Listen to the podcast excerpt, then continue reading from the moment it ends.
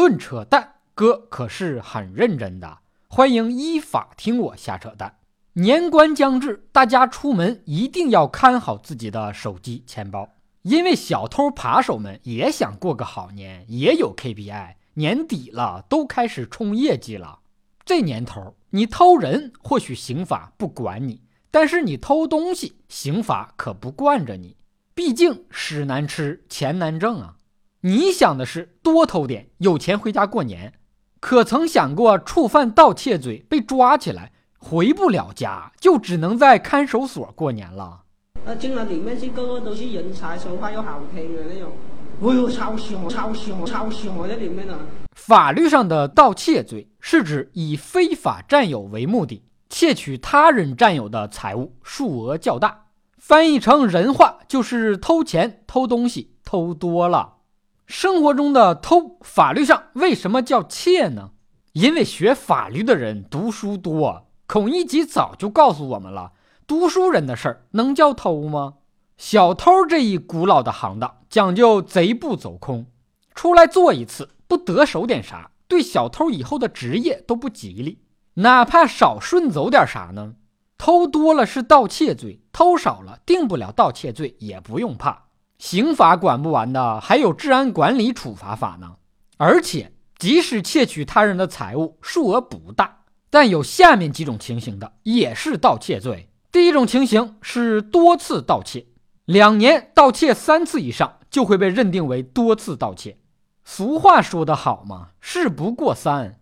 小时候古文也早就学过了，三就是多的意思。第二种情形是携带凶器盗窃。偷东西还带刀，你到底想干嘛？偷到水果直接削了吃吗？第三种情形是扒窃，在公共场所或者公共交通工具上盗窃他人随身携带的财物，比如在公交车、地铁上偷手机、钱包，就属于扒窃。第四种情形是入户盗窃，到人家里去偷东西，被发现了，如果当场使用暴力或者以暴力相威胁，直接认定为入户抢劫。这就是在告诉我们，无论是偷东西还是偷人，到人家里去偷都是最大的忌讳。本来犯的是盗窃罪，如果为了窝藏赃物、抗拒抓捕或者毁灭罪证，当场使用暴力或者以暴力相威胁的，也直接从盗窃罪转化为抢劫罪，升级了。不光罪名升级了，刑罚还升级了呢，从盗窃罪的最低三年以下有期徒刑。直接升级到抢劫罪的三年以上十年以下有期徒刑。一般的盗窃数额较大才有罪，有下列情形之一的，认定数额较大的标准减半。也就是说，本来盗窃一千块钱算数额较大，如果有下面几个情形之一，盗窃五百块钱就算数额较大。第一类情形，曾因盗窃受过刑事处罚，或者一年内曾经因为盗窃受过行政处罚的，这叫屡教不改。第二种情形，组织控制未成年人盗窃，孩子王可不是那么好当的。大人挣钱给孩子花不要紧，孩子挣钱给大人花不要脸。第三类情形，各种灾害突发事件期间，在事件发生地盗窃的，盗窃救灾、抢险、防汛、扶贫、救济物资的，这叫趁火打劫，自砸招牌，连小偷同行都会瞧不起你。第四类情形。盗窃残疾人、孤寡老人、丧失劳动能力的人的财物，或者在医院盗窃病人及其亲友的财物，弱者的钱也要偷。说好的道义有道呢？还有几种特殊的盗窃情形：偷开别人的机动车，最后就算自己没要，结果你把车搞丢了，定盗窃罪；偷人家钱包，发现里面有信用卡，拿出来使用了，定盗窃罪。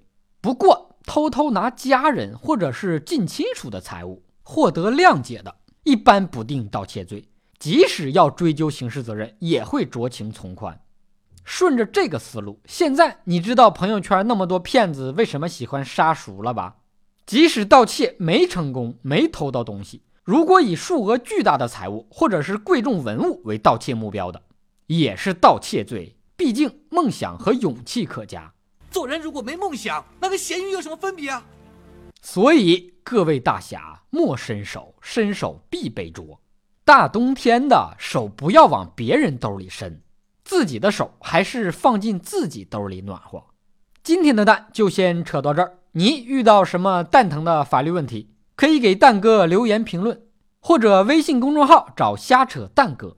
这事儿真的不扯淡，咱们下期接着扯。